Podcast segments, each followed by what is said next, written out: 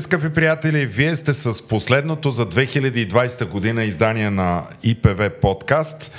А, това е кое поред издание? 13-то? Или... А, и, де-факто е 14-то, 14 защото 14 бяха поредните протести в среда, тук сме с едно назад. Така че 14. 14 да. издания, вече сме редовно в ефир с вас. Последни часове от 2000 2020 година. Днеска сме 31 декември. А, записваме го в условията на отиващата си една странна година.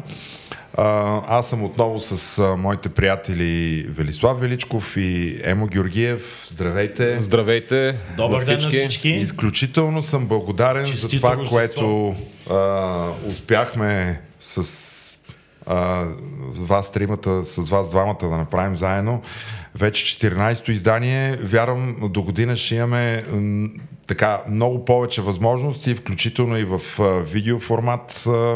Набираме средства за техника. Надяваме се скоро да можем и да ни виждат нашите, нашите не само слушатели, но и зрители. преди да започнем а, с а, обзора на тази странна бих я нарекал аз, не толкова интересна година. А, беше си много интересна. Интересна беше, защото е различна. Значи ти не можеш да сравниш с нито една от последните 20-30 години. Може би по. Защото наистина много различна. Абсолютно, да. А, значи може да сравниш с 89-та, където имаше дълбоки промени. Може да я сравниш с 2008 където се срина цялата световна и економика. И 2001 сринаха се кулите. А, просто а, беше изключително различно и особено. Всеки го преживя по различен начин. Ще ви кажа, че по скалата на ООН е оценена 2020 година като най-тежката за човечеството година след Втората световна война. Явно заради COVID-пандемията. Да, единствено... Да, и последствията от нея. Последствията от нея. Mm. Единствено собствениците на Lidl, Kaufland и тем подобни вериги а, видяха някакъв позитив от цялата тази работа. Той е един собственик, между другото. А, да, точно така. не знам кой, как му е името. не е Певски. не, не е Певски, нали? А, но а, Вели, аз спомням в предварителния разговор ти искаше да споменем нещо преди да започнем обзора за починалия наш колега адвокат Мартин Апостолов, понеже ти доста така изследваше случая, какво се случи с него, да изразим своите съболезнования, но какво се случи с него? Ами да, всъщност 2020 година освен всички препятствия, които преодоляхме, някои ни преодоляха, за съжаление, освен всички рискови, които се поеха и трудности, които ни се случиха, беше годината на сериозно нарушените човешки и граждански права в България и сериозните деформации в правосъдието на България. И за съжаление някои хора не преживяха това. Много е тъжно, когато си отиди колега адвокат, буквално, на трудовото си място, защото работното място на адвоката това е съда.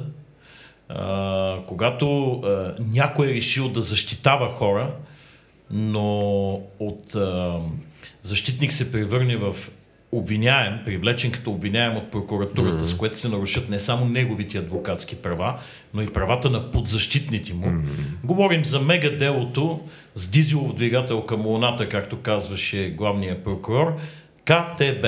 Говорим за един от адвокатите по делото КТБ, който защитава служители на фалиралата банка КТБ Говорим за човек, който е разпитван най-напред в качество на свидетел и след това привлечен като обвиняем. Това е колегата Мартина Апостолов, сравнително а, млад човек на около 50 години, баща на три деца, които остават сираци. Който почина и тази който седмица. в крайна сметка почина а, миналата седмица.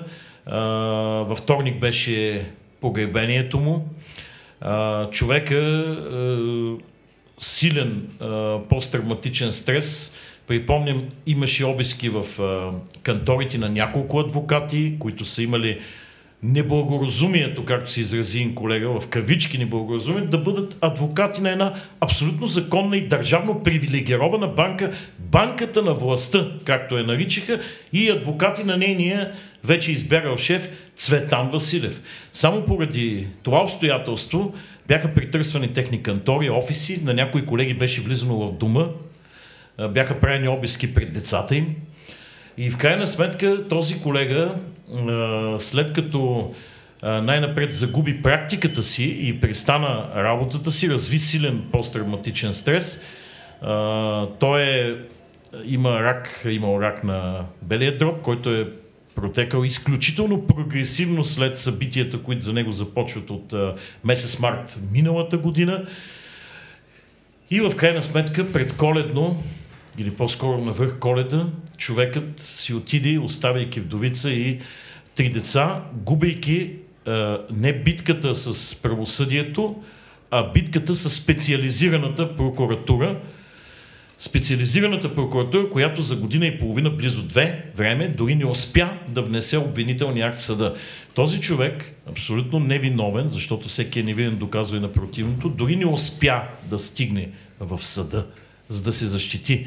Година и половина той прекара в дебрите на спецпрокуратурата, докато рака го умори и си отиде без присъда, оставяйки три деца сираци. Цялата отговорност за това носи специализираната да. прокуратура. Твърдо трябва да го каже, който не е съгласен да си отвори НПК и да прочете какви са процесуалните срокове за внасяне на обвинителен акт. Можеш ли да кажеш а, какви ПСД-та, както обичат колегите паналисти да се изразяват? Е или... Да, да, ще кажа, ще кажа, нали? така наречените процесуално-следствени действия. Значи какви такива са извършени от привличането му като обвиняем? Аз не съм адвокат бил на да, защото го, ти го проследи малко по-близо целия казус. А, говорих с негови защитници. Де факто, след първоначалните обиски и разпити, в продължение на година и половина не са извършени никакви процесуално следствени действия с негово участие, не са му предявени а. доказателства, не му е предявено обвинението. Човека си отиде без да разбере за какво точно го... Иначе това е дело тип. А той е, привлечен, той е привлечен най-вероятно с първия си разпит, както, Именно. Да, както най-често се случва. И от тук ние можем да направим обосновано заключение, че той е привлечен като обвиняем, най-вероятно за да бъде отстранен като защитник на своите да, клиенти. Е, значи, един път, може би, за да каже някакви неща, които са нужни в обвинителната теза срещу Цветан Василев, а, втори път се разбира, че той е обвинен за какво? Забележете за какво е привлечен като обвиняем. За това, че е получил, твърди се, че е получил адвокатски хонорар от банката и КТБ или от Стан Василев в размер на 50 000 евро. Твърди го основният свидетел по делото КТБ и дясна ръка бивша на Цветан Василев Бисер Лазов. Човека, който е вършил всичко в банката е основен свидетел на прокуратурата в момента. На прокуратурата да, да, в обратната да. посока. Но се твърди, а защитата на колегата Мартина Апостолов оспорва, че са фалшиви представените имейли, тъй като не става просто за разписки, а за мейли. Mm. Мейл кореспонденция, която не съществува в мейл листата на Мартина Постова, но съществува и представена на незаверени копия в съда от страна на Бисер Лазов, основния свидетел. Но да приемем, нека приемем, че този хонорар е бил платен. Всеки адвокат се, му се заплаща за труда, труда там явно е бил голям. Кое е престъплението, в което прокуратурата го обвинява? Че през 2013 година това е повече от една година. Преди затварянето, фактическото затваряне на банката, на банката да. той е трябвало да знае, че платения му хонорар е от пране на пари, Точно, които са извършени дейност, да. през банката КТБ. Припомням, че в банката КТБ се намираха над 70% от авуарите на почти всички държавни дружества. Че това бе държава, банка с държавни привилегии, че в нея имаше специализирани влогове на висши политици и държавници, че финансовия надзор начало с Иван Искоров, който не беше обвинен няколко дни при затваряне на банката, гарантираше за нейната надежност. Тоест от една държавно просперираща и поддържана банка, от а, една банка, в а, която политиците хвалиха и правеха Цветан Василев, економист и финансист на годината, се оказва, че една година преди нейното затваряне някой е трябвало да предполага, че там са се извършвали престъпни деяния като пране на пари. И тук моят въпрос е, Първо, явно колегата няма откъде знае, никой адвокат не е длъжен да изследва происхода на средства, с които клиента му плаща хонорар. Но моя... вече, вече, вече трябва по ЗМИП, но по, ЗМИП. Но по, по тогава действащия ЗМИП не, не беше но така. Но и сега да. Да, трябва само ако възникнат основателни съмнения. Трябва да, трябва да проучиш. Да, да. Няма как да възникнат основателни съмнения, когато ти работиш с държавно призната банка с лиценз. Така е, така е. Нали? А, а но... още повече, спомнете си, тогава повечето от общините те имаха сметки именно в тази банка. Държавните да, предприятия изборяха, да. бяха там. Някои от Политически партии си държаха пари Някои от министерствата ние сме внасяли държавни такси за административни услуги да, именно да, в КТБ. Да, да, да, Това е в 2013 година. Е, всички политици, които са имали авуари, депозити или са теглили кредити от тази банка, ще бъдат ли обвинени за това, че са участвали в прането на Ти пари. говориш за едно тефтерче на, на портиера, не, който, говоря, който беше приеме, записал да, кои бяха там. Кои са влезли и какво са взели, ами, ние знаем. Поне един министър на, на, на отбраната Пепи, беше там, аз, аз това говоря, не кой е чакай, чакай, дай да се върнем към... Аз говоря кой има официални взаимоотношения с банката. Дай към Мартина Постол да се върнем. и Мартина Постол са трябвали да знаят, че получават Той е много подобен казус. Много подобен казус от редовно действаща банка като пране на пари, то всички политици, държавници, министри, прокурори, които са имали депозити в тази банка или кредитни карти, или кредитни карти и са теглили кредити, ще бъдат ли привлечени като обвиняеми? Тъй като Това е риторичен въпрос, според Е същото. Не, не е риторичен. Да, не Закона се, се прилага еднакво спрямо всички. Да, а да, този, да. който следи дали се прилага еднакво спрямо всички, в прокуратурата е главния прокурор. Той трябва да отговори на този въпрос. Това беше и неговото лично дело. Едва ли не делото, което го направи което главен го изстреля главен прокурор. Мавели, виж сега, ти знаеш и, и Пепи, и, и защо нашите слушатели знаят, че главният прокурор и като цяло неговата структура, дето му е подопечна държавното обвинение, те в адски много могат да бъдат опрекнати, ама не и в еднакво прилагане на закона. Значи... Ама, то не е да се опрекват, те ги похвалим, ако прилагат еднакво значи, закон. Това е... Аз затова ти, казвам, че, затова ти казвам, че риторичен този въпрос. Ясно е, че няма да ги обвинат, ясно е, че няма да ги повдигнат. Тук Тези още... обвинения или да ги разследва дори, или ако ще ги разследва, че ги разследва така, че да ги държат на трупчета. Тоест пак не, не, не за спазването да. на закона, за постигането на някакви други. А, така някакви други цели и средства. Но още едно допълнение. Колегата, след като е привлечен като обвиняем, бил е известно време задържан, значи той е бил в ареста. Това да. трябва да се каже. След което е освободен от една група свидетели, превърнани с обвиняеми, само той е освободен и а, заплаща гаранция от 100 000 лева. Тези 100 000 лева прокуратурата ги събира. Да, да. Това става с едно прокурорско постановление, в което след това те искат промяната му, тъй като има данни, че той е болен от прогресивно развиваща се Точно болест. Така, да. Рак на белия дроб. Прокурора отказва да намали така определената гаранция. Прокурор от специализираната прокуратура което за определен период от време може да се оказало фатално, тъй като тези пари са били нужни за лечението на колегата. След това апелативната специализирана прокуратура отмене като след обжалване, а, да, след, след обжалване, обжалване, абсолютно необосновано постановлението на по-долу стоящия прокурор и нарежда да издаде ново постановление, като отчете всички доказателства, които са представени. След издаване ново постановление, доколкото разбрах, гаранцията е намалена на 15 000 лева, другата част от парите му е възстановена, но това е станало... Връщат му е. Връщат му другата част от парите, но след един период от време, в който тия пари той е имал нужда. Особено аз, като да, е бил болен. И след като тогава е, е бил болен. Нали именно така? този да, фатален да, ние, изход... Ние го, да, ние го четохме това постановление, между другото, на специализираната прокуратура, с което се отказва възстановяването или т.е. преразглеждането да, на мярката. гаранция. То е изключително фриволно, особено в а, така медицински анализ, който прави наблюдаващия прокурор. И най-вече истински скандално е това, че а, казва, как и беше името на тази прокурорка?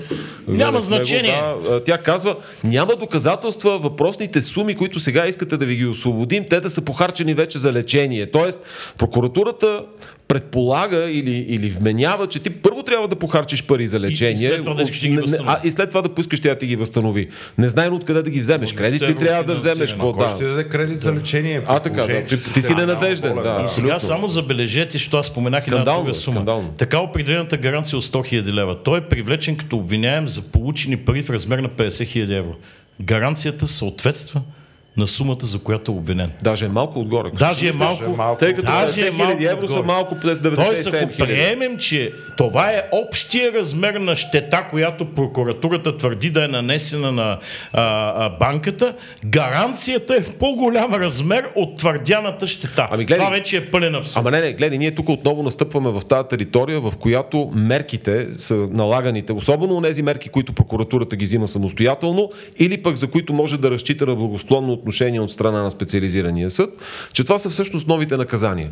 Да, това те е, заместват присъдите. Те, те заместват присъдите, да. Но това практика... е вече, значи, прокуратурата мачка с мерки, които във времето те се разсъхват, не водят до нищо, обаче имаме поредния пример за една унищожена човешка съдба, т.е. един унищожен. погаснал, загубен живот, погаснал деца човешки без живот. Точно това е. Да. Колеги, да. къде отиват тези гаранции? В смисъл такъв, Помня си случая от преди няколко седмици с братята Бобокови, в който той в ефира пред Мария Цензурова каза, аз поисках а, и моята защита поиска да ми се наложи домашен арест, но те ми наложиха по-леката мярка, уж, уж по-леката да. мярка, 2 милиона, нали, 2 милиона до, а, лева, които трябваше аз да внеса, които не всеки има 2 милиона лева. Предполагам, че и за Бобокови, които са успешни бизнесмени а, по един или друг начин, е проблем. Но мисълта ми е, тези пари, те, те къде отиват? Отиват в общата сметка не, на... трябва да имат доверителна специална сметка, в която са парите от гаранция. Да, да, парите, сметките за гаранции са отделни. Да. А, добре, ма те стоят там. Да, абсолютно. Докато бъдат да. възстановени. Докато бъдат възстановени. Би трябвало да не могат да бъдат пипани. Сега много е интересно дали някой някога прави одит на тази сметка. Да. Това е много интересен въпрос. Да, там да. има огромни пари събрани от гаранции, особено с навика на прокуратурата при новия главен прокурор да определя милионни да се, а, гаранции. Да, да не се окаже прокуратурата не, като Хелп Карма да... да не се окаже... че като Хелп Карма раздават а... Да, да, един заеми. Не, въпросът е кой е, кой, кой е управомощен да направи такъв Точно одит, така. тъй като това не може да е Министерството на правосъдието, като е изпълнителната. Принципно сметната палата. сметната палата, го спомням в КП Компи, тя беше там изключена от одита, имаше друг ред Нали, тъй като сметната палата се намира в изпълнителната власт. Да, това е между другото, това, извиняй, това ще, го, това ще го разискаме, този въпрос е наистина интересен да го поставим а, и да го пообсъдим малко, защото виждаме, че отново, от, тоест, навлизаме в една поредна такава изключително безконтролна територия, в която, Не, в която а, прокуратурата може да си прави каквото си иска кажа, че... и няма, няма орган, който Защо евентуално да и провери. Да, защото а, всеки съд в България си има собствена банкова сметка, но парите те, те не влизат в съответния са. Т.е. като платиш една държавна такса, тя не влиза по, а, а, за разпореждане на СГС или на някой, но влиза е, да. в един общ бюджет от който после се разпределя за следващата година. Тоест, тук аз за, за това беше питането. Същото, същия ли е механизъм? Не, не, никой не знае. На едни депозитни сметки, Никой не които... знае, но аз ще ви там, кажа, че има а, внесени големи парични гаранции от хора, които са отклонили от правосъдие в последните примерно 10-20 да. години, тези гаранции не са върнати. Въпрос е как, какво се случва с тях. Дали те влизат след определено време в държавния бюджет, дали се освояват, е, за това кой управлява, кой за... прави одит на тези сметки. Да, защото те като изтече време, примерно, дето ти кажеш, е, примерно братя Галеви, да речеме, те осъждат ги и избягват. И повече ги няма тук. Те не са само те, това са много случаи. Аз за това сетих, ама сигурно има А има хора, които дълго продължава 7-8-10 години едно досъдебно и съдебно производство, парите стоят там, Нали? И, и какво се случва? Те тия пари, не знам, ако дано да не могат е, да се прехвърлят. на колегата Мартин Апостол знаем, че 85 хиляди лева са му ги върнали. Които... А после били върнати след изтичане на една година, поради това, че не е внесен обвинителен акт. Т.е. през лятото на тази година са и върнати и другите 15 хиляди лева, но явно вече е било късно, късно ако тия пари са били а, а, нужни. Тук интересният въпрос е обаче този прокурор, който е издал това крайно незаконно да се стигне до прецедента апелативната специализирана прокуратура да отмени акт на специализираната прокуратура по мерките, това е изключително сериозен прецедент. Това означава, че той е изключително непрофесионално, незаконно съобразен този акт. Ако този акт обаче има пряка връзка с това, което после се е случило, ма кой ще накаже тази прокурорка? Кой ще я накаже в крайна сметка? Тя нагоре ли ще върви или надолу в иерархията? Аз, аз мисля, че ние, ние, да, да, нагоре, да, да, случаи като този върват нагоре и ние ще го видим най-вероятно Трябва да го под, потвърдено, да. Не, не, то не е. Да, ако го видим потвърдено, тук е интересно е въпросът да запита и при атестацията на прокурорите, прокурорската колегия на ВСС да запитаме ето с този прокурор какво става, тъй като човек си отиде. Човека почина. Да, да. Какво правим с този прокурор с това незаконно съобразно Още повече, че ако забележите Наталия, риториката... Наталия Станчева, ето аз отворих копие, отворих копие от постановлението, защото то се разпространява в социалните мрежи. Сега стана много интересно. И виждам, че се казва Наталия Станчева и след това видях, че до, на, една, на, на снимка я има заедно с този прокурор Емил Петров, който е брат на Петю Еврото и който беше прокурор по това делото срещу Дянков, Трайков и Прокопиев и още трима души, по-слабо известни за обществеността.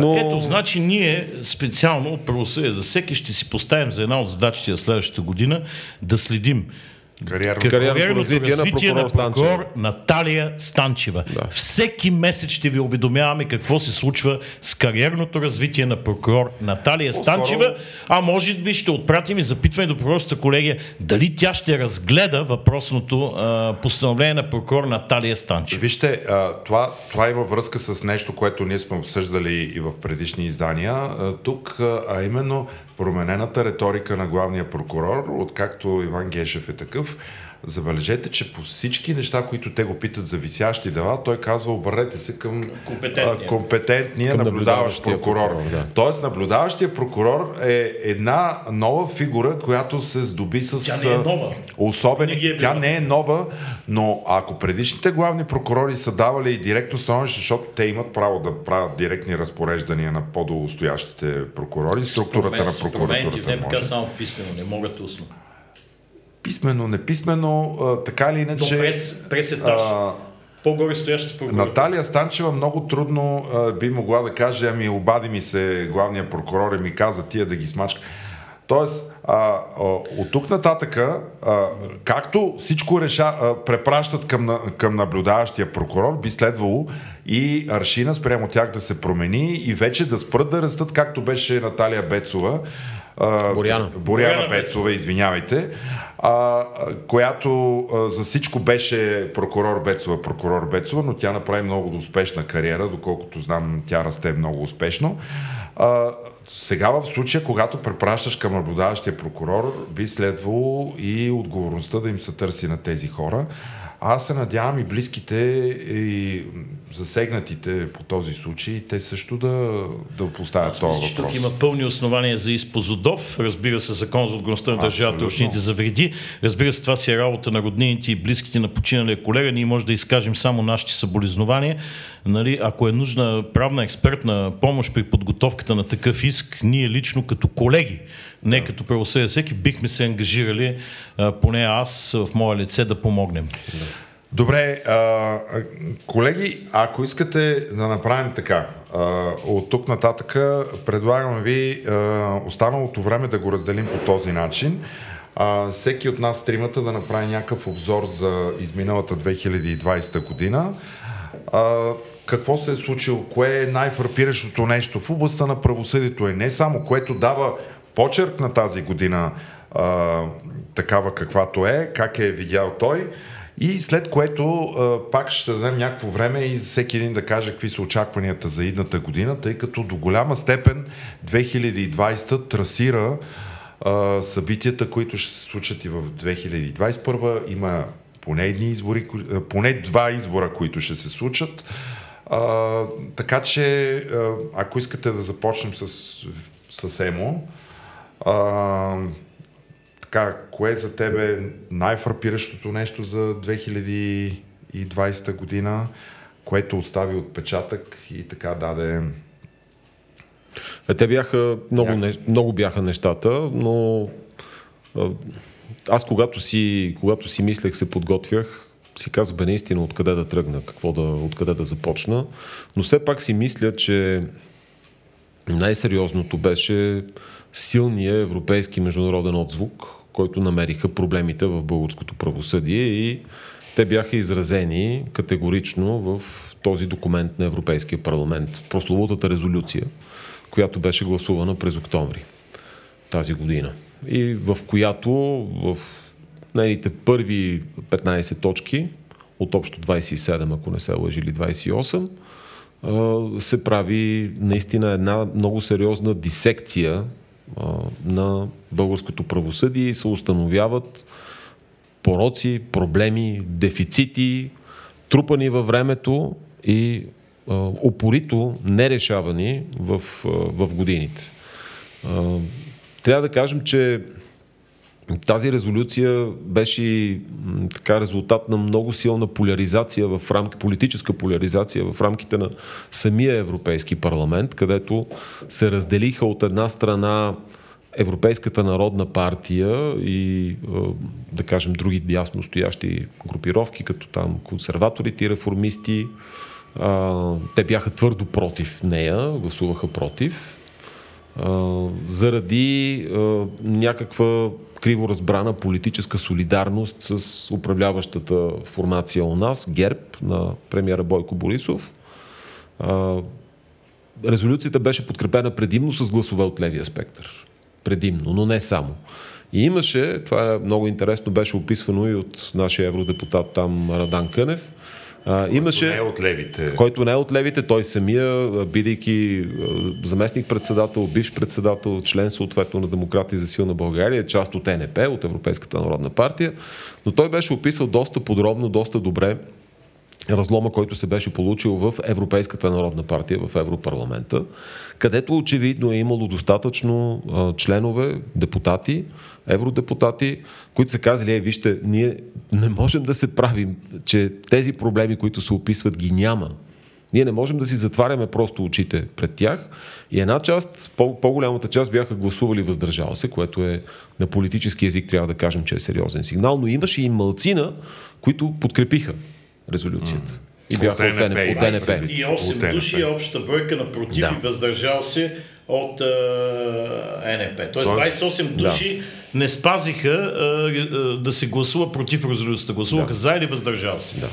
Тоест това е голям про, про, пробив и пропукване. Според мен да. Това е, с това стана абсолютно ясно, че нямат в Европейския парламент просто нямат никакви съмнения относно случващото се в България, но едните явно са готови да се участничестват и да, да го крият или да си затварят очите, точно да. така, което е, което е грешно. За съжаление, това е точно партията, да. призвана уж ценности да пази върховенството, върховенството на закона. На закона. Абсолютно, да. да което е дълбоко погрешно. Е нормално да имаш партийна дисциплина, но за дясна, където индивидуалното, личното е изведено на преден план. Правото е изведено. Правото, законността, върховенството на правото, защото те за това нали, консерва, консерваторите или там християн-демократите, те казват, ние а, малкият обикновеният човек разчита на върховенството на правото, за да му се решат проблемите. Той не разчита на някаква шурубаджанащина, на връзки, на близки взаимоотношения, а на правото.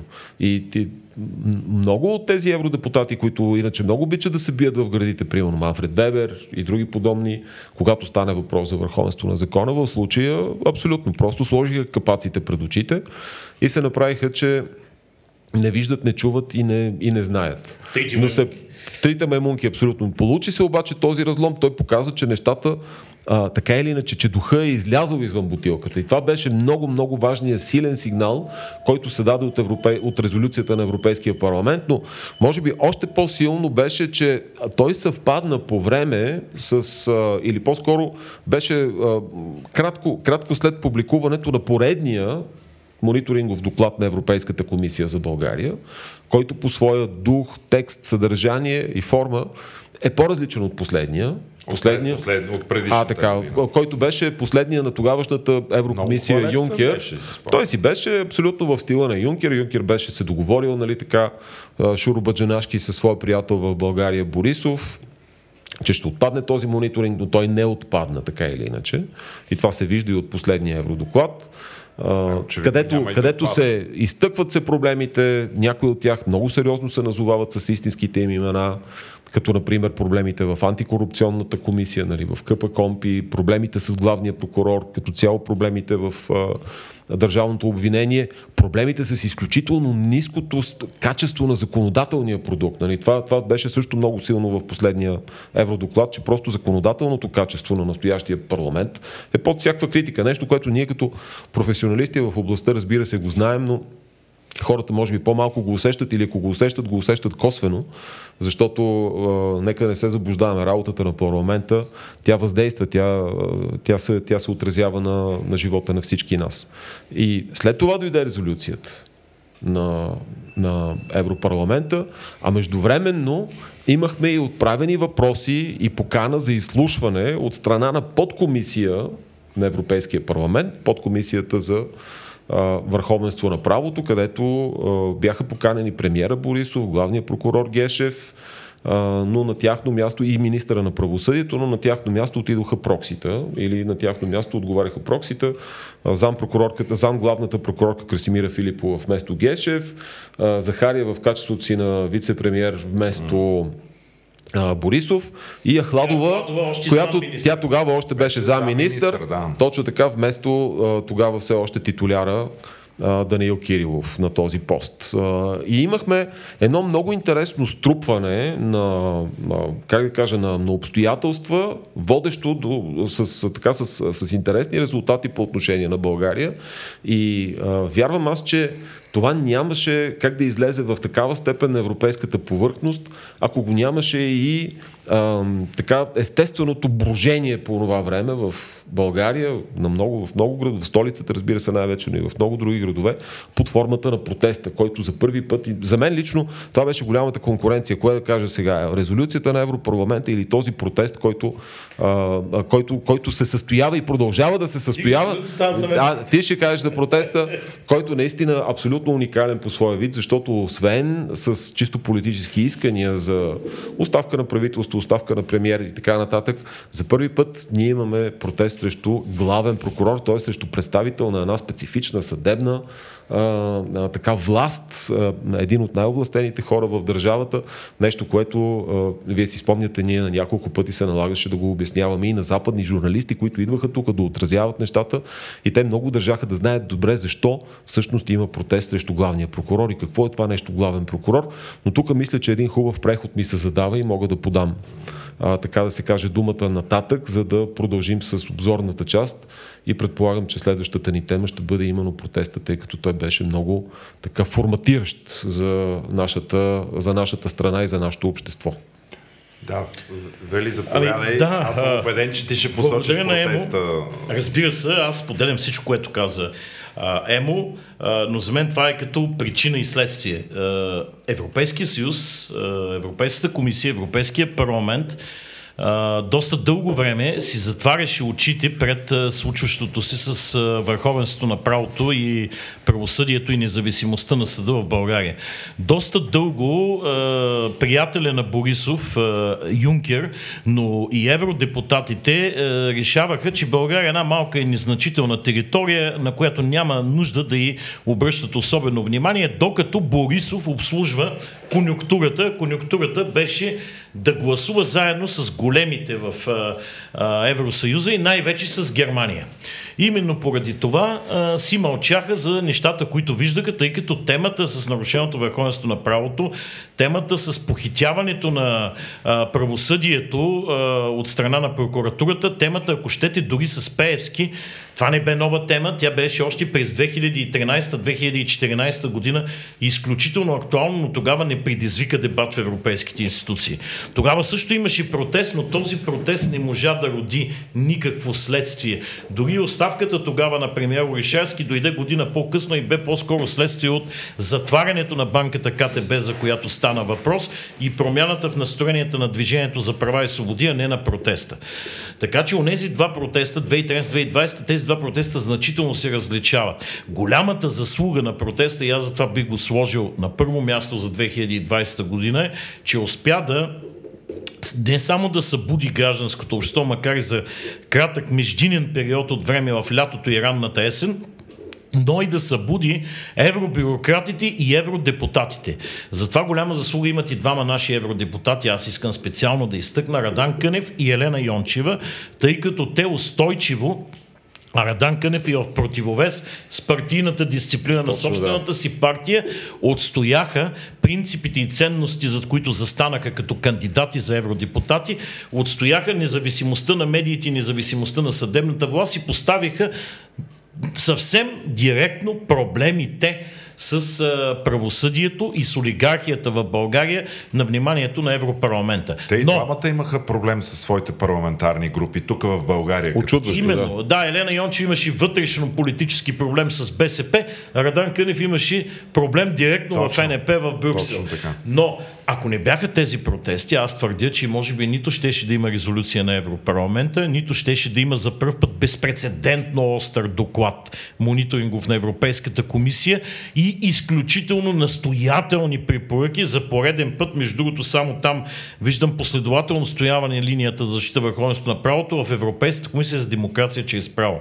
Аз към Венецианската комисия нямам никакви забележки, но имам огромни забележки към широко затворените очи на Европейската комисия продължение на цели 5 години до 2020 година, защото така с това си поведение предишната Еврокомисия на Жан-Клод Юнкер изкриви върховенството на правото в една от страните членки, а това е недопустимо забравяйки и не, не наблюдавайки какво се случва. Между другото, така бе и в Польша и в Унгария и си носят последствията в момента за Польша и Унгария. Само да... обаче, помниш ли Вера Юрова, нейната реакция, когато тя беше конфронтирана именно от Клер Дейли и от румънската евродепутатка Рамона Строгарио, как тя беше силно притисната и пред камерите и каза, моля ви, не ме слагайте в един кюб с този човек, предвид Борисов. Да, някакво така. Това беше за първата реакция, тъй като тя заедно с Юнкер до голяма степен също създаваше Вижте, чадър на българското а, правителство. Значи Вера Юрова а, заедно с... Само да кажем коя е Вера Юрова. Фран, с Франс Тимерманс бяха единствените от предишната Европейска комисия, които си позволиха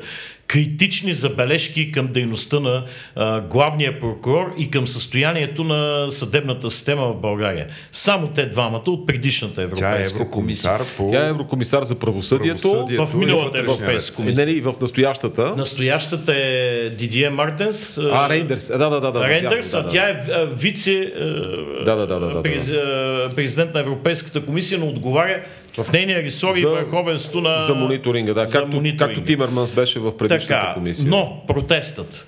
А, протестът а, който се случи лято, беше безпредседентен със своята острота, но и безпредседентен с събудената гражданска енергия на младото поколение. Това, което беше протеста през юли и през август, може би и началото на септември, до второто така наречено възстание на 10 септември, бяха младите хора, младите хора от чужбина, завърнали се в България и заради COVID-кризата, включително младите хора от България, те имаха интересни послания, те имаха абсолютно ясни и точни, насочени искания и затова властта се разтрепери в буквалния смисъл на думата. Това бе и причината да бият и арестуват точно тези хора, за да ги оплашат. Властта се оплаши не от а, старото поколение, не от редовните протестари, както ги наричат. Властта се оплаши от събудената енергия на новите млади хора, които излезнаха с лицето си и с посланията си. Ако си спомняте, в първите дни на протеста всички арестувани и жестоко малтретирани млади хора хора бяха младежи, младежи, хора на средна възраст 23-4-5 години, максимум до 30 години. И това беше другата дума на протеста. Нарушените права на хората, жестокото полицейско насилие, което остана анонимно. Останаха анонимни имената на насилниците полицаи, на извергите, които биеха, да. на тези, които влачиха, на тези, които арестуваха журналисти. Полицията и двама министри на вътрешните работи подред отказаха да оповестят тези имена. Тези министри са срам за България, защото те отказаха да застанат на страната на хората, а застанаха на страната на насилниците. Дори когато оповестиха, че има наложени дисциплинарни наказания, отказаха да кажат и наказанията, и имената на хората, на които са наложени. А най-спящата клетка беше прокуратурата, която път, дори да. заставаше в лицето на главния прокурор за действията на полицията да. в Валпургиевите нощи, когато се биеха и се влачиха и се арестуваха невинни хора, само защото се окал на пътя на полицая. Слизаха хора от черни мерцедеси и арестуваха баща на деца пред жена му. Бе, незнайно защо. Това прилича на нацизъм. Нацизъм, който се бранише от полицията и прокуратурата. И това е най-срамното нещо, което се случи. И ако има нещо, което протеста не свърши, а трябваше да свърши, и отговорни са лидерите на протест, отговорни са триото, че те не изискаха до край да се разкрие кой биеше и кой арестуваше. Те трябваше да подадат искови срещу МВР, защото те са организаторите на протеста. Те трябваше да отидат в Европейската комисия и да свидетелстват, защото те бяха организаторите на протеста. Именно заради това тези хора не отговориха на обществените очаквания да защитат хората, които бяха призвани да протестират. За мен това е най-лошото, което се случи. Ние с това, което можехме, помогнахме. Нашите адвокати, специално ще кажа Росен Рашков и Полина Велчева, бяха по всички районни полицейски управления, за да освобождават арестувани хора, за да отменят заповеди за задържане, за да изкарват млади, невинни хора, вишисти, хора интелигентни, хора прависти, архитекти, артисти, артисти. Журналистите от, от, бяха най-фрапиращи. От. Въпросът е, Кенаров. Да, в случая Кенаров е. В случая Кенаров те дори казаха, че няма доказателства за упражнение да, да, Той беше сниман от, е прекратена. От три камери.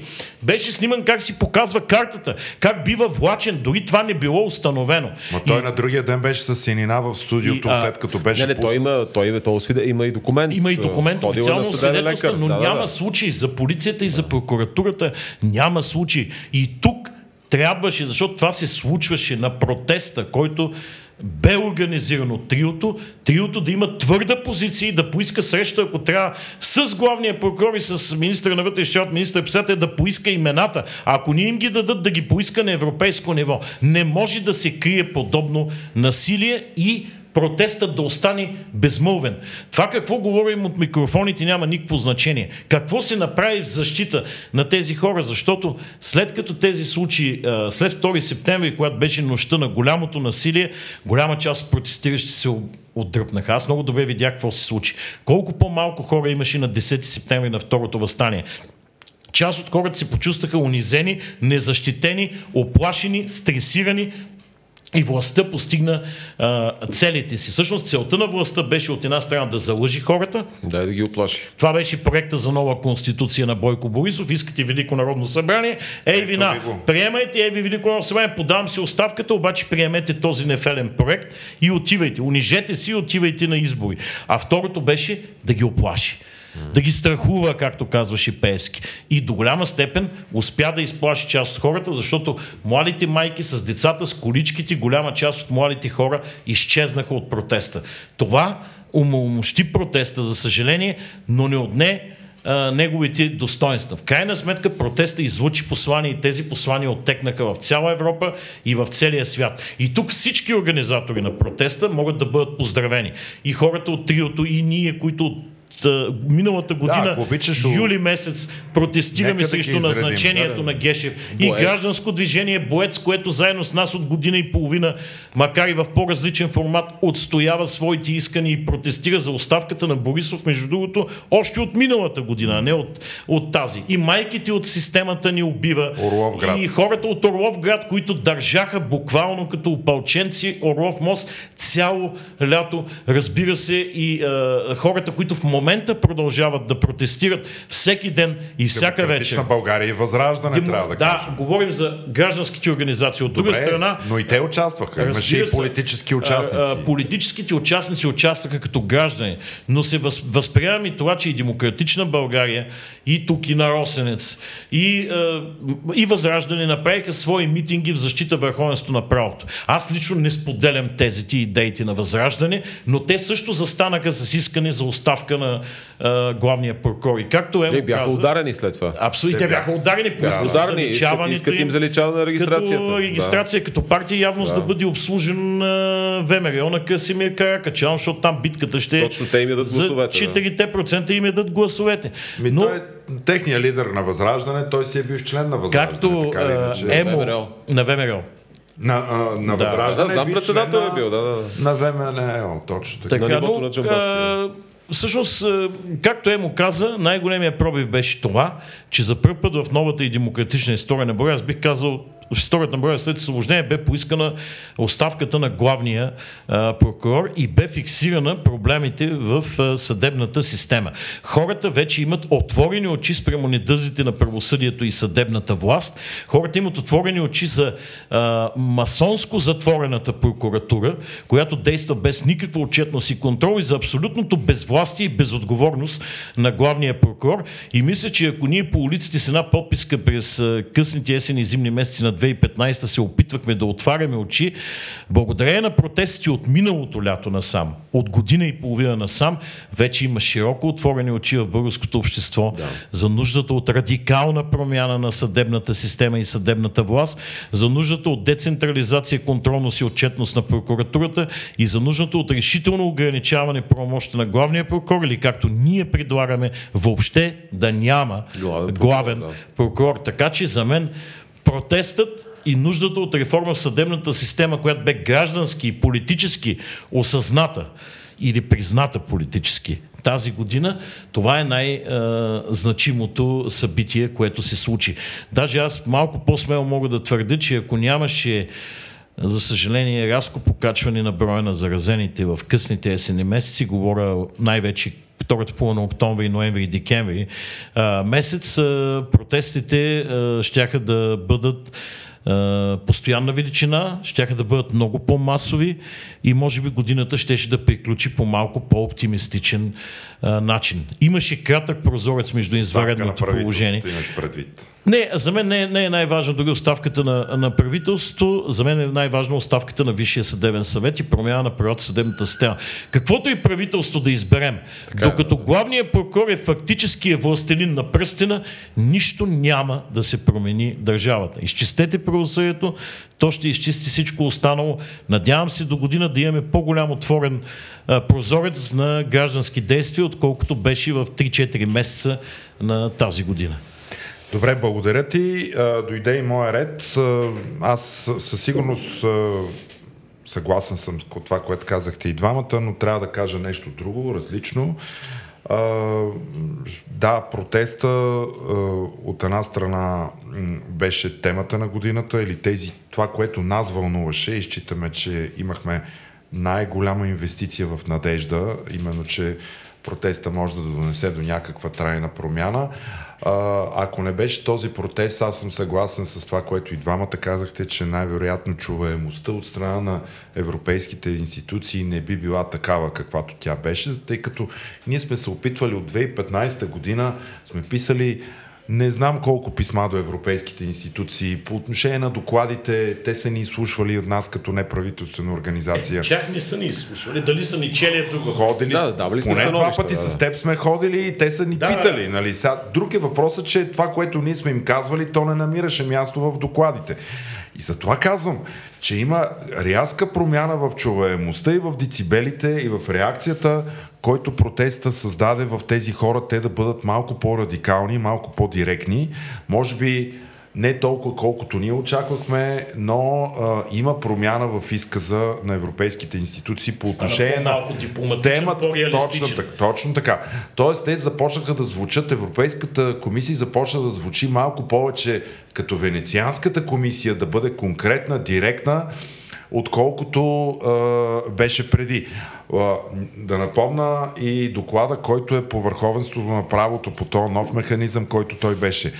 А, факт е, че тук освен... Не е готов този доклад. Той не е готов но се сложиха критериите, вътре се сложиха включително и медиите, и, а, които в България, Полша и, и, и Унгария са голям проблем, защото те са тотално отвлечени а, от изпълнителната власт и те работят за тях. И де-факто хората консумирайки новини, те започнаха да получават само това, което правителството иска те да знаят, което е тотално отвличане на идеята за свободни медии.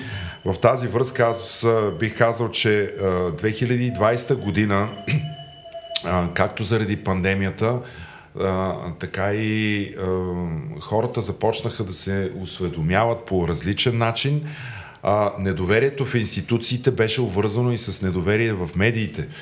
И забелязвам в много мои близки хора, които те казват, аз спрях да гледам новини, спрях да гледам публицистични предавания.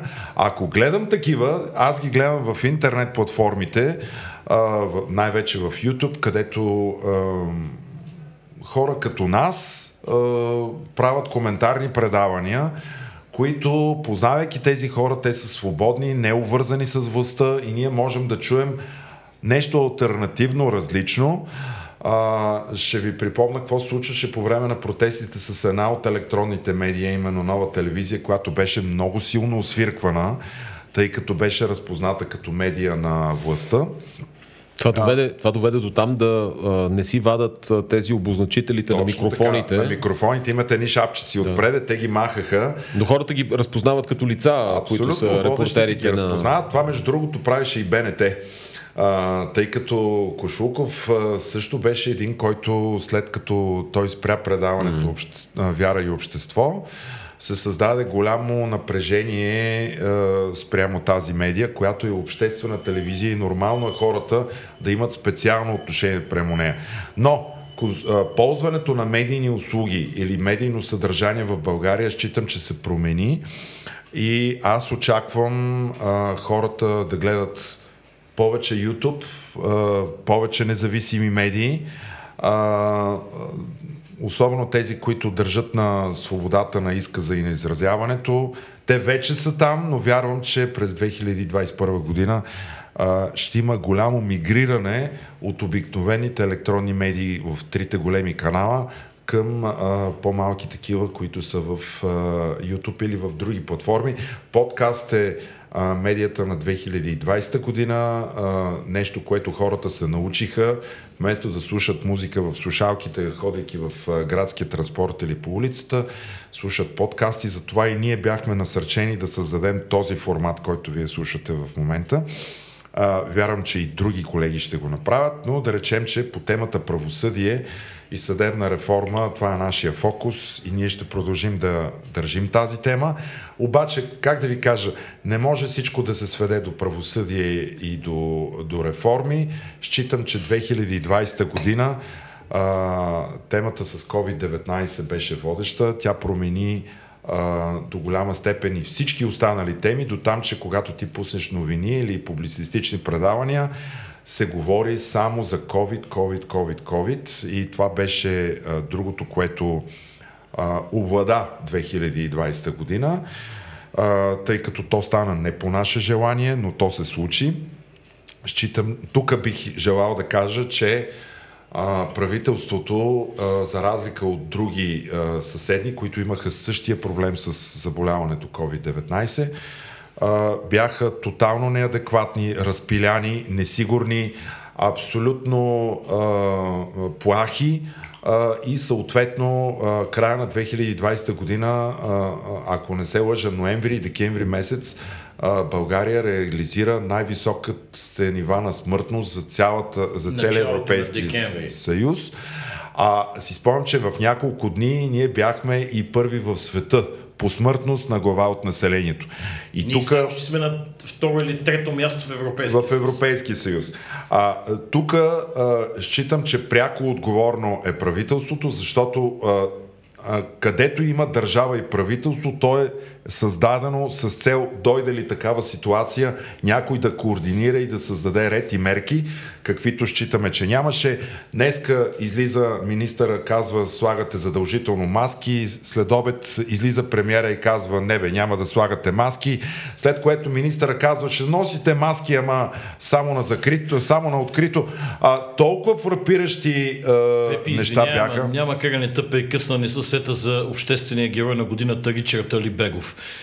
излиза заповедта за мерките. Ричард... След обеда на същия ден Али Бегов е на среща с здравния министр или с премиера директно на другия Това е ден. председателя След... на ресторантьорите и хотелерите. На, на Сдружението на ресторантьорите. След което се променя заповедта. За всички останали остават мерките, но за заведенията следва облегчен режим. Аз лично мисля, че най-големия пропуск в мерките, който доведе до такива високи нива на заразяване и смъртност в есенните месеци бяха отворените нощни заведения и отворените за публика стадиони.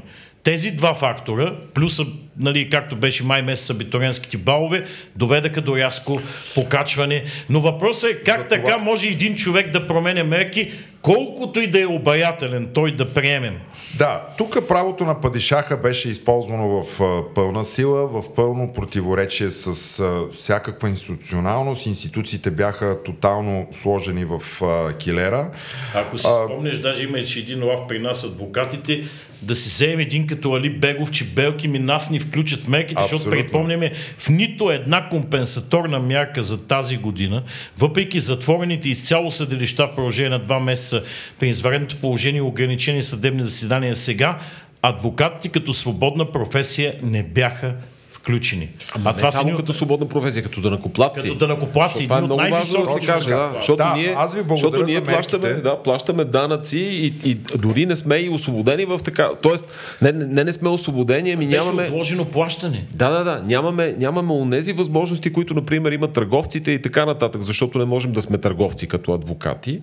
А, и, и въпреки всичко, помните реакцията от пролета на Борисов, а, каква беше, когато каза, какво сега вика и за адвокатите ли? Адвокатите ли да, да нещо пари. да правим. Само да кажа, че а, по отношение на мерките... което искаха адвокатите не беше дори пари пряко материално стимулиране. Искаше да се отложи с два месеца подаването на данъчните декларации и с 4 месеца заплащането на дължимите налози, най-вече на осигуровки. И и, фор, и форсиране на електронното точно, правосъдие, точно, за да, да можем да си вършим работата дори в такива вместо условия. да ни затварят да, съда. Вместо да ни затварят и да така, ни лишават от И, ако, и, и на посл... не на последно място, а, накрая излезе информацията, че по а, тези пари, които ще се разпределят а, във връзка с мерките, които идват а, по линия на Европейския съюз, а, свободните професии, дори не беше поискано за тях.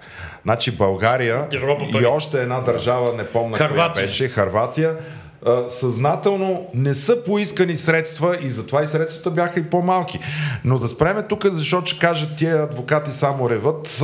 Не, става въпрос, че ние искаме да си вършим работа. Искаме да има електронно правосъдие и а, да не се затваря съда. Искахме да има електронни рецепти, електронни направления с цел да могат хората спокойно и свободно да се тестват а, абсолютно безвъзмезно. И ето тук аз искам да дава альтернативата. Е, това, което те направиха е, че затвориха всичко, и аз работя, и я не, а, а, но, но економиката беше подложена на жесток натиск.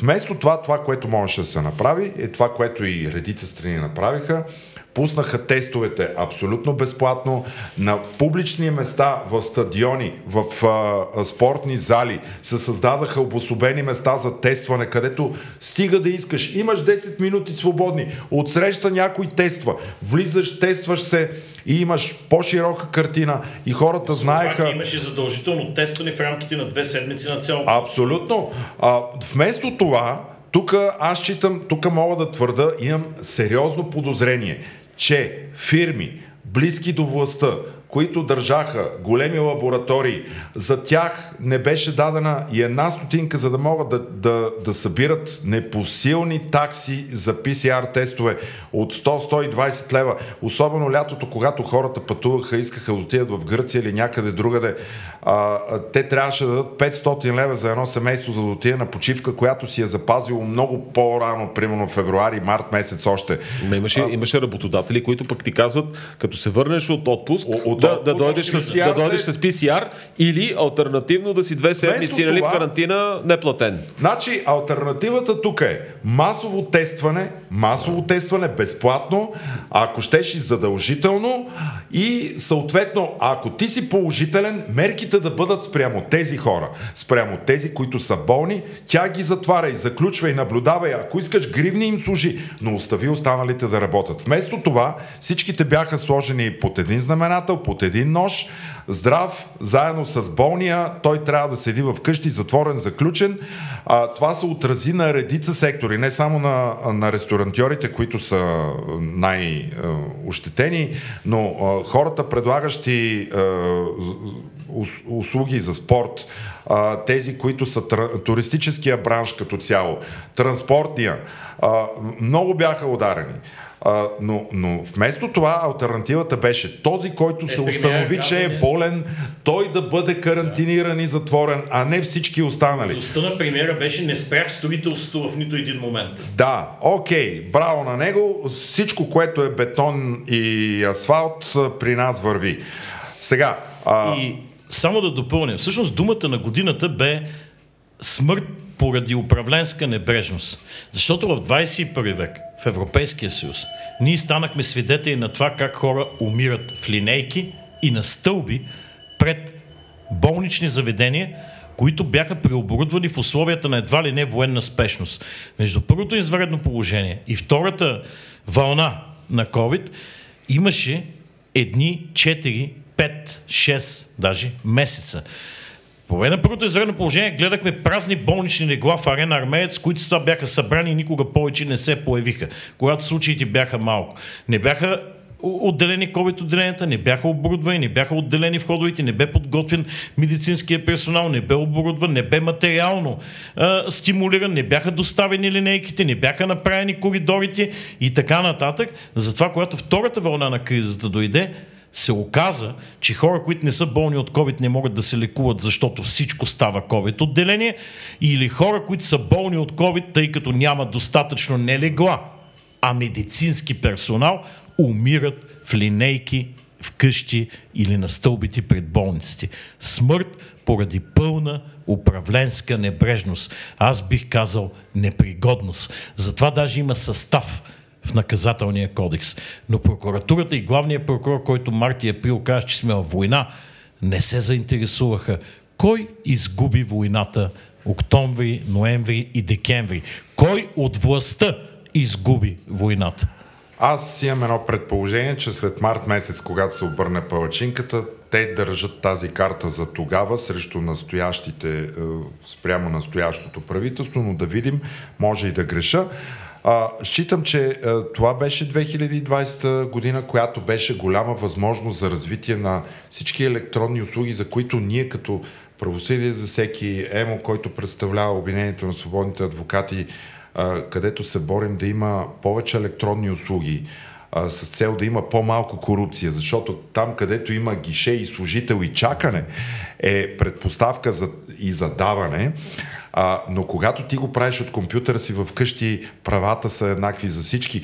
А, и тук това беше една прекрасна възможност да се инвестира във време, в средства, а, да се развият електронните услуги и хората, стоеки си вкъщи, те да не губят допълнително от това, че стоят без работа, стоят без доходи, но поне административните, съдебни и други услуги, те да бъдат на разположение електронно, докато си седиш вкъщи да ги ползваш. Епи, това... Това беше огромна загуба, нещо, което много правителства в Европа се умяха да направят. И вече Естония не е единствен а, а, еталон ще, да, за такъв, който е развил успешно електронно правителство. Вместо това те искаха да ни затворят съда и да отворят, остават а, милиони граждани, които имат нужда от това да си защитават правата, да не могат да отидат. Ние въведахме две системи през тази година, трябваше да въведем. Им беше крайен срок и са платени с европейски пари. Единният портал за електронно правосъдие три пъти се отлагаше крайния му срок, така и, и въобще не тръгна. И единната информационна система на, на съдилищата, която тръгна с фал старт и бе отложен нейния старт за 3 месеца. 10 декември мисля, че възобновиха. Не знам какъв е а, резултата, но работи само с пилотни съдилища. И тук се сещам във Фейсбук имаше една снимка на печален образ на Томислав Дончев и пише човека, който е изхарчил най-много пари за нещо, което не съществува. За електронното правителство. Така, и а, вече аз в 2021 това е голямо мое очакване, ще го кажа след малко, след това все пак съм трети подред, но а, това е, беше а, ужасна година, но а, тя е увързана и свързана с огромни пропуски, огромни загубени възможности, които а, всички ние гражданите можехме да бъдем компенсирани. И сега идва времето а, да говорим и за какво очакваме за 2021 година. Тази година, предишната до голяма степен, тя трасира какво ще се случи в следващата. Имаме парламентарни избори, имаме президентски избори. Може би. И до избори за висши органи на адвокатурата. Има избори на висши органи на И за Висшия съдебен съвет. И Висшия съдебен съвет. Година е висши, 2022. 2022 Висшия съдебен съвет. Така ли? Да, да, да. А, да, добре. А, така или иначе, а, има голямо, големи очаквания. Аз дори подозирам, че може да има повече от едни парламентарни избори, но Емо, заповядай. Какво очакваш ти от 2021 година? На първо място очаквам повече, повече вакцини, а, за да може да имаме по-широка вакцинация и по този начин полека да се върнем обратно към нормалността, тъй като тази, тази нова нормалност, която е вследствие от COVID-19, на мен лично не ми харесва. Изобщо не ми харесва. Не, това не е моята представа от живот. Живот в как да ги кажа, в свободни, в свободни условия. Прекалено много са ограниченията във всяко едно отношение. Единственият път, аз поне така го разбирам, тук има и научен консенсус по въпроса, на който аз вярвам, единственият път това да се постигне е чрез масово вакциниране, като предотвратяване. Ти на... лично ще се вакцинираш. Аз ще се вакцинирам, да, възможно... в момента, в който има тази възможност. Тоест... Коя вакцина? Е, това, да не това не мога да ти не, кажа. Не, не, позициониране. Това е, защо? То въпрос е какво има на разположение. В момента да, има само, една. само една. В момента за Европейския съюз има само една, като скоро предполагам, че и тази на AstraZeneca ще бъде одобрена, както и в Обединеното кралство. Тя, защото минала тестовите да, изпитания да, два дни.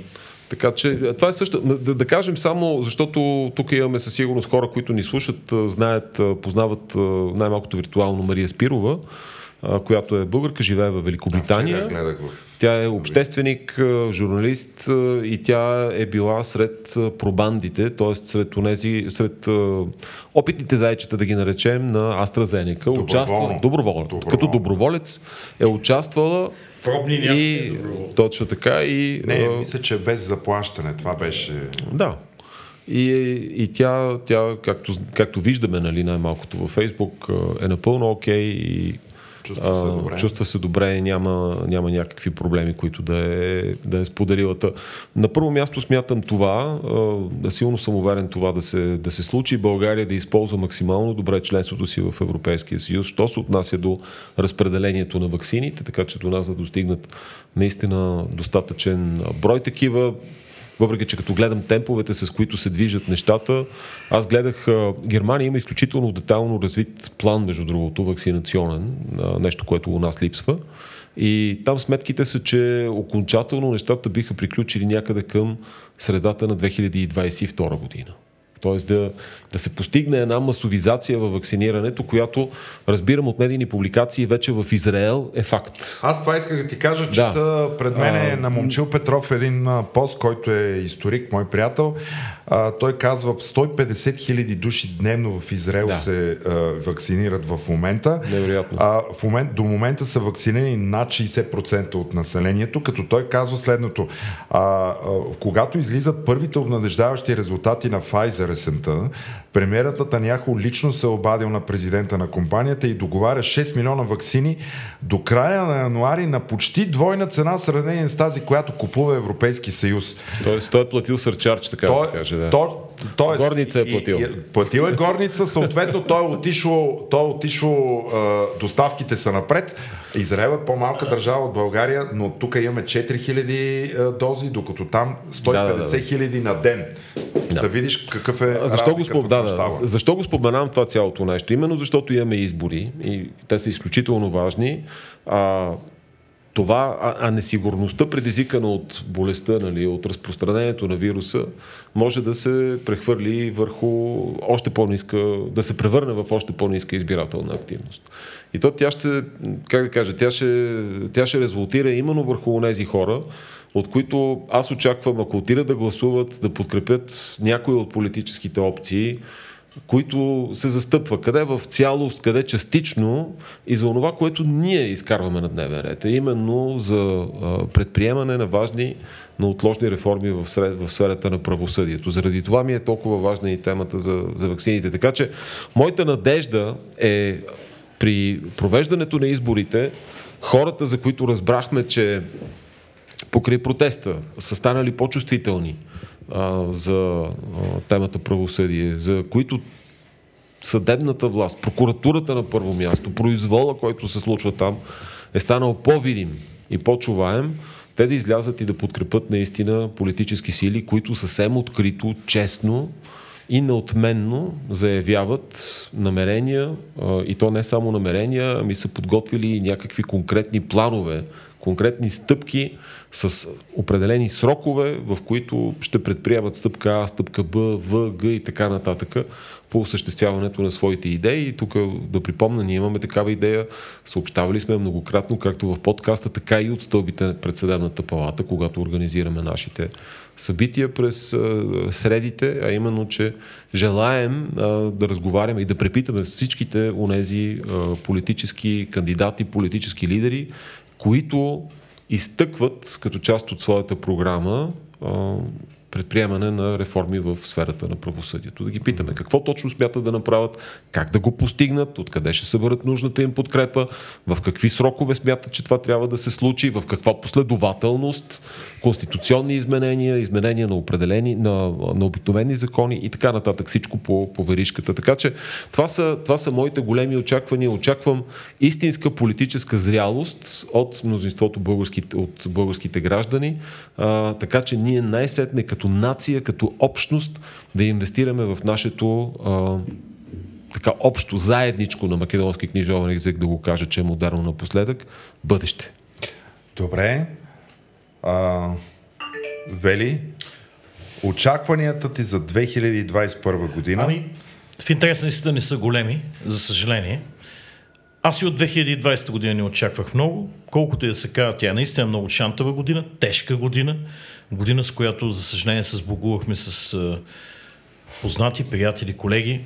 А, други го прекараха и продължиха напред. А 2021, въпреки огромните очаквания за ваксините, аз мисля, че също ще бъде проблемна с COVID и то в световен мащаб.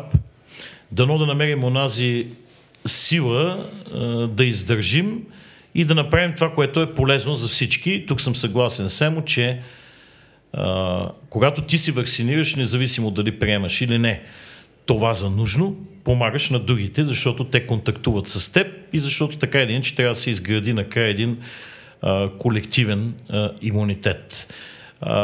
Не искам да навлизам повече в а, тази тема. Ти ще се вакцинираш ли? А, когато дойде нашия ред, аз лично не очаквам това да се случи преди а, лятото месец. или есента. Не, не, не. Лятото или есента на следващата година ние не сме в рисковите групи. Пепи, нито сме на първа линия, макар и да сме адвокати, нас никой никога не ни бори на първа да. а, линия. Би трябвало сме заедно с магистратите тук. Абсолютно, всъщност. абсолютно заедно с магистратите. А, и там се намираме по конституция в глава съдебна власт. Но а, Моите очаквания не са големи за политическите резултати и избъдването на гражданските очаквания в следващата година. За съжаление ще има нестабилен парламент, фрагментиран парламент, трудно постижима коалиция за конституционна промяна, според мен почти непостижима, за да може да стане наистина радикалната реформа в съдебната власт и най-вече прокуратурата и Висшия съдебен съвет – мисля, че ще има много скандали, много излъгани надежди. За съжаление, протеста не успя да изпълни една от не, макар и неофициално заявение, но големите си цели беше да обедини хора от всички цветове, независимо от политическите си пристрастия, за една идея. Не просто оставка на главния прокурор, а да следващия да не прилича на всички досегашни. т.е. радикална реформа на прокуратурата и на длъжността и фигурата на главния прокурор, поставянето му под парламентарен и обществен контрол или премахването на тази длъжност. А, мисля, че, а, за съжаление, партиите в така наречения протестен спектър, а, както и гражданите, които от граждани станаха политици, и тази седмица се подписаха под политически проект на практика, имам предвид триото. Има, има Манолова. Има Манолова, но и... не само, там не само, да, да. Искам да кажа, че няма хора. да постигнат необходимата спойка.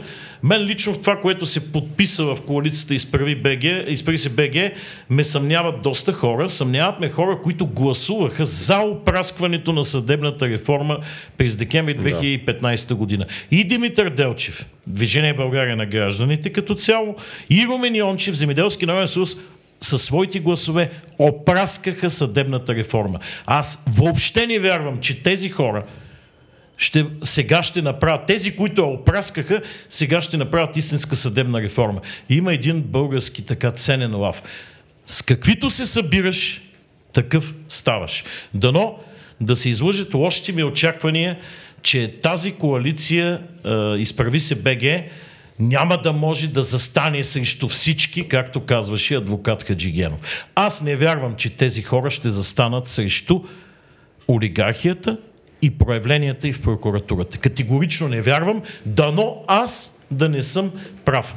И затова лично си мисля, че до година по-големите надежди възлагам на гражданското общество, на гражданския натиск и на Европейския съюз, които да окажат мощен външно-политически натиск за случване на съдебните реформи. Надежда ми, че гражданите няма да заспят отново, че ще бъдат навън и че ако тези, които до вчера викаха оставка на протеста, станат народни представители и излъжат очакването им следващото народно събрание, те ще поискат и тяхната оставка. Лично аз мисля, че е напълно възможно да има два пъти парламентарни аз избори следващата питам, година. Колко парламентарни избори? Лично аз мисля, че е възможно заедно с президентските избори края на октомври или ноември месец да има още едни парламентарни Защо избори. още едни? Защото няма да се постигне правителство на малцинството или на мнозинството, или то няма да изтрае повече от 3 а, месеца, ако не е с благословията на ДПС. Аз лично очаквам отново в следващия парламент ДПС да е решаващия фактор. Е, Ахмед Доган. Позитивно така, аз казвам моите очаквания. Сега ще Добре. кажа и по-позитивното. Очаквам по-позитивното от страна на президента. Защо? Защото под угрозата за да загуби следващи президентски избори, той ще бъде принуден да внесе конституционния си проект в Следващото народно събрание. Казвам принуден, защото за мен тази година Румен Радев не изпълни даденото си обещание да внесе конституционен проект. Ама беше вдигната топката много, много високо. и той сам пое тази инициатива за консултации за конституционни промени и в а, а, март месец заяви, че ще внесе такъв проект. Не го направи. Ако не го направи, направи следващия парламент, следващата година, той ще излъжи много сериозно всички хора и това ще коства загубата му на президентските избори. В това съм убеден. От друга страна, ако го направи, той ще предизвика конституционен дебат, който няма как да бъде прескочен и подминат в Народното събрание. И независимо дали ще бъде прият неговия проект, който не ни е известен какъв или отхвърлен, определени политически сили ще се позиционират спрямо прокуратурата, Висшия съдебен съвет и като цяло съдебната власт. Както се позиционират, така ще получите резултати на следващите за мен предсрочни парламентарни избори. Тогава фалшивите ще се отидат, по-истинските ще дойдат. Моята голяма надежда е все пак да се стигне, колкото и да е странно, до избори за Велико народно събрание, това с което Борисов плашеше, а аз разчитам като възможност и то да се случи най-късно през 2022 година, за да могат да направи, да направи радикалните реформи в съдебната власт, без които няма да минем въобще напред, без които няма да имаме независим съд и правова държава и без които няма да имаме истинска демокрация. Аз вярвам в гражданите и в Европейския съюз. За 2021 не вярвам в политиците и техните заявки. Слабата ми надежда е демократична България, но те нямат достатъчно гласове, за да постигнат конституционно мнозинство. Тоест, добрите им намерения могат да се превърнат в пореден тих провал. Това е което аз очаквам от 2021 година. Добре, благодаря ти. Дойде и моя ред. Няма да повтарям нищо от казаното от вас, само по отношение на ваксините. Аз ще кажа, че е, нито един от нас от тримата тук е, е, все още не е изкарал COVID. Лично за себе си е, полагам всички мерки и се пазим. Включително как... на протест. Включително на протести. Ние многократно бяхме опреквани, с, че нарушаваме мерките, но... Не, не, не. Това, това е глупо. Това Ние сме глупо, направили да. а, едни а, маски, насърчаваме хората да и ги носят. Наш протест има ако, ако маски. нямате да. маска, да дойдат и да вземат, да. Могат да си вземат. А, а, така че а, ние се пазим до момента, в който дойде нашия ред за вакцината и участваме в така наречения... Тук трябва да пожелаем здраве все пак на Абсолютно. нашия колега Росен Рашков, който единствен в момента кара в момента болестта. Кара. най- кара е Най-вероятно заразил се, изпълнявайки своя професионален Като адвокат, дълг. Да. най-вероятно заразил се на дело в Благоевград, да. но на протестиращи хора. Прекарва леко болестта да. и ние му желаем на този истински воин за справедливост успешно и бързо оздравяване. Абсолютно, така че да, аз също заявявам, че ще се вакцинирам, когато му дойде времето на това да е по-скоро и да има повече доставки на вакцини. До тогава ще спазваме мерките и ще насръчаваме всички други хора да спазват мерките. Това ще е първата нова година, в която ще я прекарам в къщи, а не навънка, сред много хора именно очаквайки, пазайки и другите, а и себе си от това ужасно заболяване. По отношение на така, тази изборна година, защото ние казваме, че има поне два избора.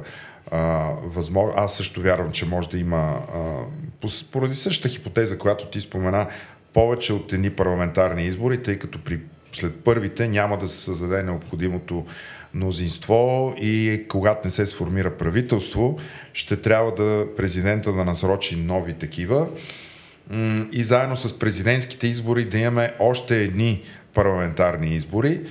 А, знаете ли, аз обаче искам да кажа нещо позитивно и да направя един призив към хората. А, две от групите от протеста а, така изявиха желание да представят а, платформа за наблюдение на изборите. А, а действително, ако има наблюдатели, ама независими, истински наблюдатели на всяка една избирателна секция, в която, ползвайки новите технологии, репортувайки за изборни нарушения, тъй като и ГЕРБ, и ДПС, и патриотите, и всичките, които са до сега са идвали на власт, са ползвали услугите на, избира... на изборните дилъри. А ако, ако гражданите се умеят в тази битка да се намесят и да бъдат очи и очи и да репортуват случаи на, на такива нарушения и по този начин да не могат да се откраднат гласове на гласуващи хора, аз считам, че карти... това, което планира статукото като резултати на следващите избори през март или април, те ще бъдат различни в полза на гражданите, в полза на протестиращите, в полза на организации като нашата, които искаме някаква промяна и развитие. Затова правя призив. Всички, които слушат или по някакъв начин желаят някаква промяна, включете се и двете платформи, доколкото разбирам, те набират доброволци, едната е електронна, другата ще бъде по-скоро офлайн на място, но участвайте в това нещо, има смисъл. Аз лично обмислям по някакъв начин, не знам как, но като му дойде времето, да се включа и в това. Е, вие как ще контролират машинното гласуване? Това, това е нещо, което, доколкото аз разбирам, ти, когато си наблюдател на секцията, тези, които са там, имат наблюдатели и в съответната секционна комисия, нали има и машини. Да, да, машинката перфорира, ти не виждаш какво перфорира. Защото гледам, че така един малко спорен конкурс се е провел за доставчик на машини, да го кажем. Има особени мнения на членове на ЦИК, че на практика свързани лица са играли в конкурс. Еми, да, но все пак наблюда... наблюдението на изборите включва и действията на ЦИК и на изборната администрация преди изборите, но така или иначе изборите до сега са печелени на хартия. Най-вероятно очакванията на пар... системните партии или партиите на статуквото, те ще се подготвят основно там. А, така че а, аз се надявам тук да има някакъв пробив. Дали ще стане, това много зависи от активността на, на българите. Повече секции в чужбина. А, много важно. Това е много важно, с, така че... С реален а, достъп до тях. Когато имаш секция на 100 км, това не е реален да, достъп до Абсолютно. Затова, а, ако вие сте в град, където до сега не е имало секция, намерете 15, 15 ли беше имало? Колко инициатори трябва да има, за да се открие? а, а, мисля, нова че секция. Да, мисля, че толкова Намерете беше, да. българи, убедете ги, а, пуснете документите, открийте секция, външно министерство има задължение да, го, да ви съдейства там а, местното посолство, но това е също начин. Така че а, в тази връзка моите очаквания са към гражданите, те да бъдат активни извън граница, а и тук. А, така че а, резултата да бъде различен. Нека да имаме изненада на 28 март. Аз много се надявам да, това не е сигурно, че е 28 март. Не го ли ви президент? Не, не, не, не. Каза, че до 25 мисля, че беше януари или 28 ще подпише указа, като съобрази епидемиологичната установка. Еми, така ли иначе, избори ще има, но много се надявам така да, да имаме изненада в това отношение. А, много бих се радвал във вторите парламентарни избори, ако има такива, разбира се, те да бъдат за Велико народно събрание. Аз също. А, защото а, истински големи, сериозни, дълбоки реформи, за които инициатива правосъдие за всеки убеждава гражданите, че са важни, могат да се случат там, както за премахване фигурата на главния прокурор, така и за намаляването на а, така, политическата квота във Висше съдебен съвет. А, това са неща, които са необходими за независимостта на съда и те могат да се случат в Велико народно събрание, където а, участието и на а, представители на гражданите може да бъде много по-голямо. И с това аз а, изчерпвам. Аз само да допълня нещо, извинявай, с което а, нали, мисля, че трябва да затвори картинката. Както казах, до година има избори за висши органи на адвокатурата. Крайно време е адвокатурата, като част от глава съдебна власт в Конституцията, застане като стожер на законността, защита на законните права и интереси на всички граждани. И срещу посегателствата, срещу правата на гражданите и независимостта на самите адвокати. Аз искам да пожелая мъдрост, разум и активност на адвокатите, които да изберат в органите си хора, които наистина ще защитават конституционно отредената си роля, а не да мълчат като риби и мълчаливо да обслужват властта. Без силна адвокатура категорично не може да има върховенство на правото, защото адвокатурата е другата страна в процеса. И ако прокуратурата и при миналия, и при сегашния главен прокурор доказа, че може да посяга върху независимостта на адвокатурата, докато адвокатурата не си върне тази свобода и независимост, нашата демокрация, нашето правосъдие е сериозно застрашено. Така че разум за избор наистина сериозни, работещи а, органи и най-вече виш адвокатски съвет на адвокатурата. И а, последно искам да се обърна с една благодарност. Все пак годината завършва. За всички хора, които ни следваха, четяха, поддържаха, било с добри думи, било с участие в нашите а, протестни действия, конференции, било с личните си дарения, които да. направиха, за това, че те ни дадаха бензин, енергия, да продължим да правим това, което нали, правим чисто каузално, отделяйки от професионалното и от личното си свободно време, ние ще бъдем на висотата на вашите очаквания и през следващата година ще браним демокрацията, правосъдието и законността. Може да се обръщате към нас. Нашата молба е да продължите, да ни подкрепете, защото другото нещо, без което няма работеща демокрация, освен свободните медии и силната адвокатура, това е независимото и активно гражданско общество. Ние ще продължим да бъдем част от него през следващата година, а партиите и хората, които ще се яват на избори през март или април 2021 година, ще поставим на един своеобразен изпит. Говоря за тези, които се солидаризираха с протеста. Какви законови и конституционни реформи обещават и как ще постигнат нужното конституционно мнозинство, за да ги осъществят. Mm-hmm. Този изпит е задължителен за всички, които ще се явят на избори. Ние ще го проведем. Кой ще се яви? Негова работа. Който няма да се яви, ние ще го оповестим. Това е. Добре. А... Щастлива нова година! Нека да пожелаем на слушателите наистина хубава а, и по-добра а, 2021 година. Аз искам да благодаря на вас двамата за това, че бяхте верни в това 14 седмици подред не само на протеста, но и тук а, ние да дискутираме важните теми. Чувам позитивни е, отзвук от е, този подкаст, който явно се слуша и има, някой има нужда от него, така че ние ще продължим да го правим.